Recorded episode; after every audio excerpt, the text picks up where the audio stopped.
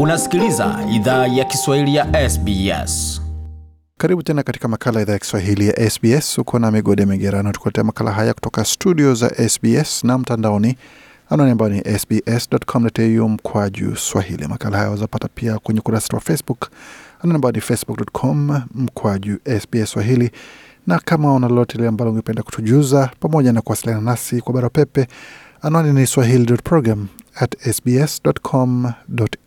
Kwa sasa tuzungumzie swala zima la mlipuko wa volcano ambao umesababisha maafa makubwa pamoja na uharibifu mkubwa katika jimbo la Kivu Kaskazini ambayo iko katika Jamhuri ya Kidemokrasia ya Kongo.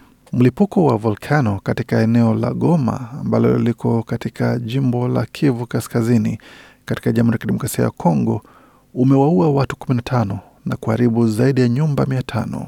Mlipuko wa mlima Nyiragongo ulizika mamia ya watu ulipokuwa ukielekea katika mji wa Goma.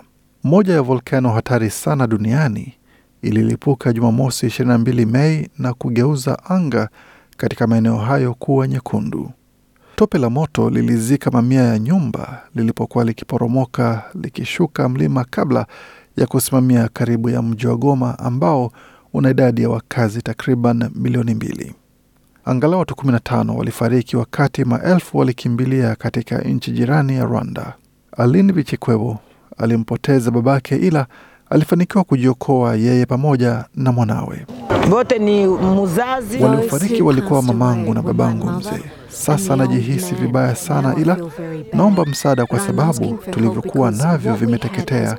Hatuna hata sufuria. Sasa sisi ni mayatima na hatuna chochote, hatuna kitu ya kutusaidia. alisema Bi Alin.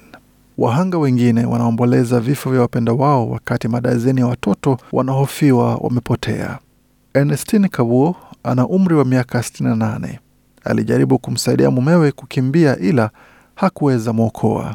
I was with my husband, who is too old. Nilikuwa na mume wangu ambaye ni mzee sana na hakutaka ondoka nyumbani kwa sababu alikuwa mgonjwa sana, hakuweza tembea. Nilijieleza kuwa siwezi ondoka mwenyewe. Tumekuwa katika ndoa kwa mazuri na mabaya. Nilirudi kujaribu kumwondoa ndani, ila sikuweza. Nilikimbia na aliungulia ndani. Sijui cha kufanya nalani siku hii.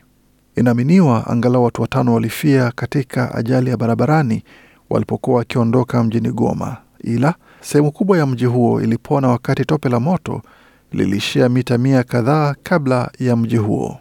Lesika Basele ni mfanyakazi wa huduma za kibinadamu. Amehoji kwa nini shirika la watazamaji wa volkano la Goma almaarufu OVG halikuwaonya wakazi dhidi ya mlipuko huo. Hatuwezi elewa jinsi taasisi ya kuheshimiwa kama OVG ambayo ina bajeti ya kulipia operesheni zake, ila haiwezi hata toa onyo kuwa kuna mlipuko unaokaribia hata saa moja kabla. Mtu hawezi elewa. Kuna watu ambao wamepoteza bidhaa zenye thamani hapa. Kuna nyumba ambazo zimeteketea pia. Ni bahati mbaya sana kilichofanyika. Volkano hiyo ililipuka mara ya mwisho mnamo mwaka elfu mbili na mbili na kuua mamia ya watu na maelfu ya watu wakabaki bila makazi. Kwa taarifa kama hizi na zingine ambazo tumepeperusha awali, pamoja na ratiba matangazo yetu, tembele tovuti yetu anwani ambayo ni sbs.com.au mkwaju Swahili. Makala haya yaliandaliwa na waandishi wetu Stephanie Coseti na Gode Migerano. Hii ni idhaa ya Kiswahili ya SBS.